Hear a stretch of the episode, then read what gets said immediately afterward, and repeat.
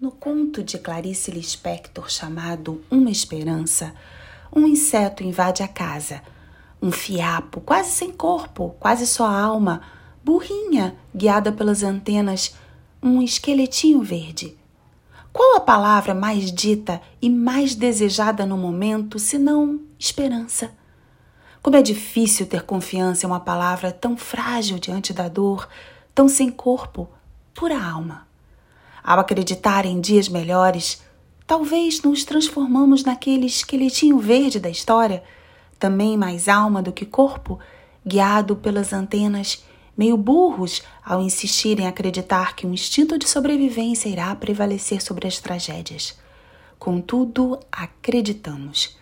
Até porque não acreditar em dias melhores nos deixaria ainda mais trancados, sem asas, sem a luz das frestas, por onde entram as tais esperanças. O grande desafio é ter força para abrir a janela e deixar que ela pouse. Tentar acreditar que dias melhores virão pode ser coisa de quem está alheio à realidade ou é meio burrinho, ou ainda se deixa guiar por antenas em vez de pensar, mas talvez seja a única coisa a se fazer no momento: confiar.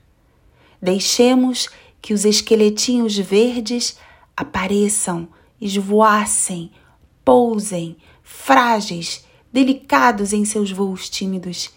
Estão cheios de alma, não se esqueçam.